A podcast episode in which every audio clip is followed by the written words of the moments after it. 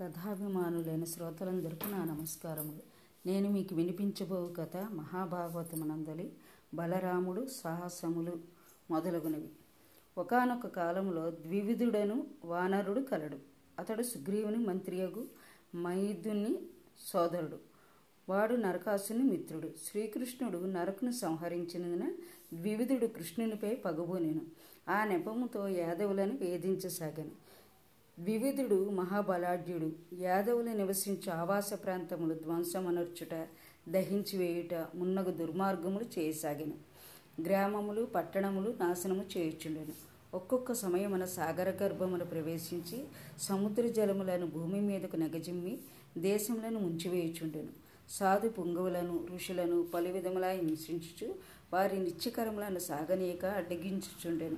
స్త్రీలను చెరపట్టి ఆశ్రమ వాటికలను అపవిత్రము చేయుచుండెను. ఆ విధంగా ద్వివిధుడు అనర్థ దేశానికి తీరని సంక్షోభము కలిగించాను.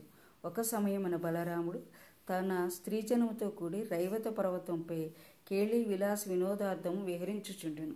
ద్వివిధుడు అచ్చడికి చేరి తన జాతి సహజ చేష్టలచే స్త్రీలను అవమానపరిచెను. అదిగాంచి బలరాముడు అతనిపై మండిపడెను. హలాయుధమును చేకొని ద్వివిధుని మీదకు పోయెను. అంత ఇరువురకు భయంకర సంగ్రామము జరిగాను. వానర వీరుడు పెద్ద వృక్షములతోడను మ్రానులతోడను బండలతోడను బలరామును ఎదిరించెను. బలరాముడు వాటినన్నింటినీ మార్గమధ్యముననే భగ్నపరిచెను తుదకు బలరాముడు తన బాహుబలంతో వానిని పట్టి బంధించి సంహరించెను. నాటితో ప్రజలకు ద్వివిధని పీడ వెరగడయ్యను. అందరూ సంతసించి బలరాముని కొనియాడిరి. హస్తినాపురం. హస్తినాపురము కౌరవ పాండవుల రాజ్యమునకు రాజధాని. దానిని ఇప్పుడు ఢిల్లీ అనుచున్నాము. హస్తినాపురం యమునా నదీ తీరమున కలదు.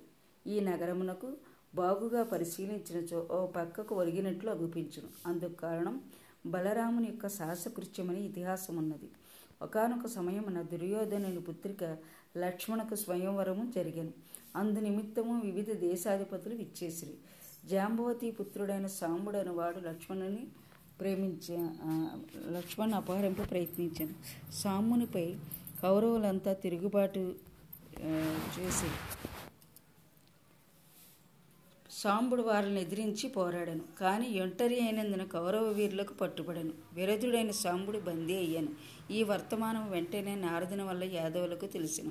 యాదవ వీరులు సైన్యముతో కౌరవులపై దండెత్తన ఆయుత్తమయ్యారు అంత బలరాముడు కలిగించుకుని పోరును నివారించి సంధి కుదుర్చుడికి తానే స్వయంగా రథారుడిరే హస్తినకు చేరాను.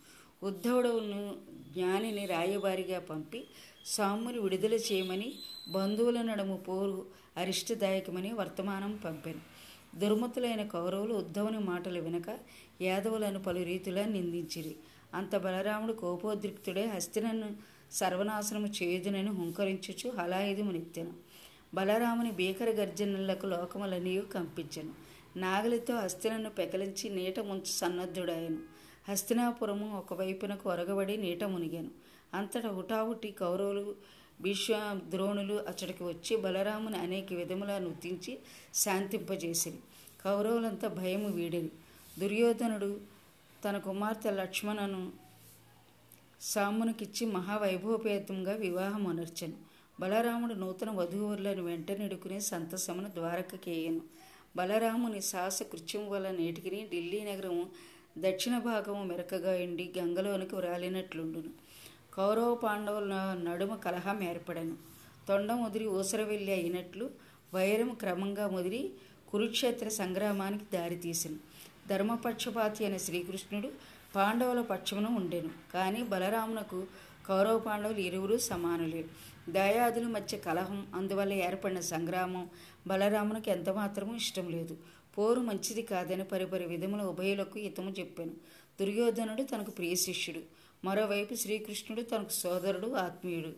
ఎవరిని కాదని విరోధం పెంచుకునట బలరామునకు అభిమతం కాదు. అందువల్ల తాను ఈ సమయమున చడిగినచో ఉభయులకు క్షేమము కాదని తలచి తీర్థయాత్రకు చెనెను.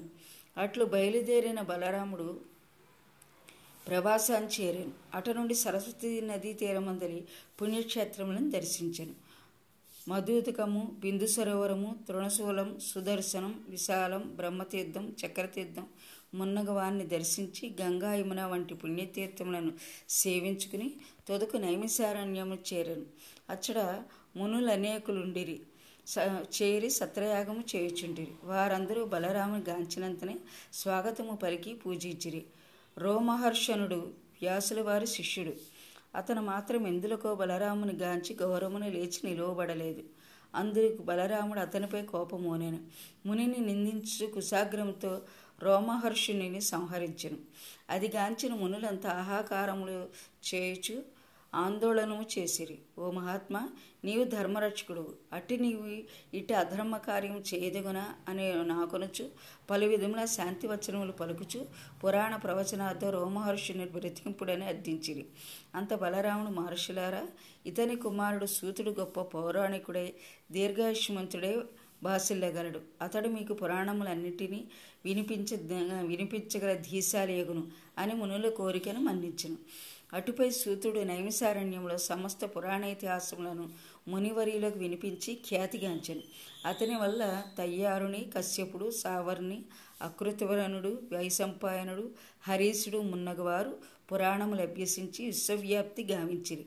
బ్రహ్మహత్యాపాతకము పోగొట్టుకున్నటకు బలరాముడు పది రెండు నెలలు భరతవర్షమంతా సంచరించి తీర్థయాత్రలు గావించను. మునుల కోరిక మేరకు వల్వలుడని రాక్షసుని సంహరించి బలరాముడు మునుల యజ్ఞయాగాదులు నిరాటంకముగా సాగుటకు సహకరించను. బల్వలుడు ఇల్వలుని కుమారుడు మహాబల సంపన్నుడు బహుమాయావి. వల్వలను సంహరించినందుకు దేవతని మిగులు సంతసించి బలభద్రునిపై పుష్పవృష్టి కురిపించిరి. మునుల మహనీయునకు మహాభిషేకం వైజయంతి వైజయంతన దివ్యమాలికను కానుకగా సమర్పించిరి. బలరామదేవుడు అనేక తీర్థములను పుణ్యక్షేత్రములను దివ్య ప్రదేశములను దర్శించను. కౌశిక నరము ప్రయాగమున్నకు తీర్థములు సేవించను.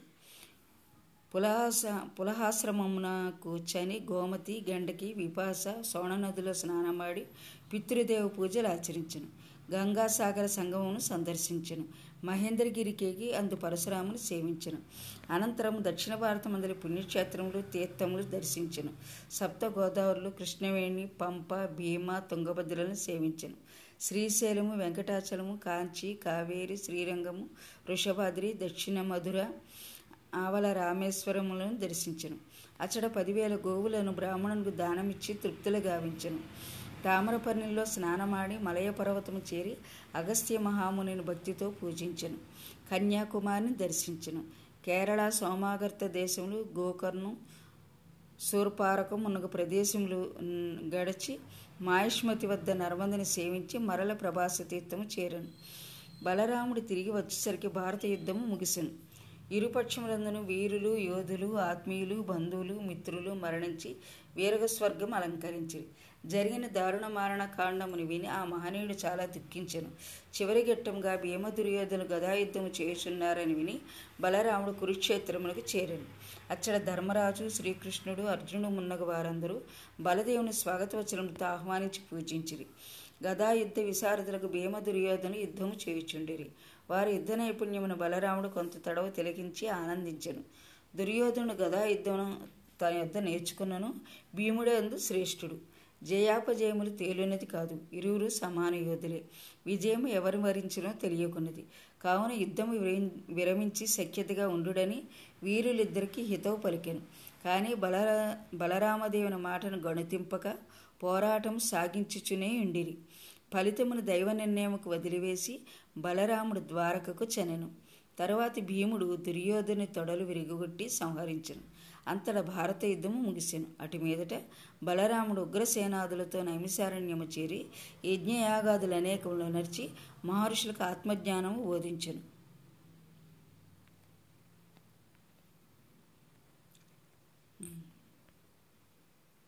నాకు అది శాంతి ఉన్నది మీకు నా ధన్యవాదములు.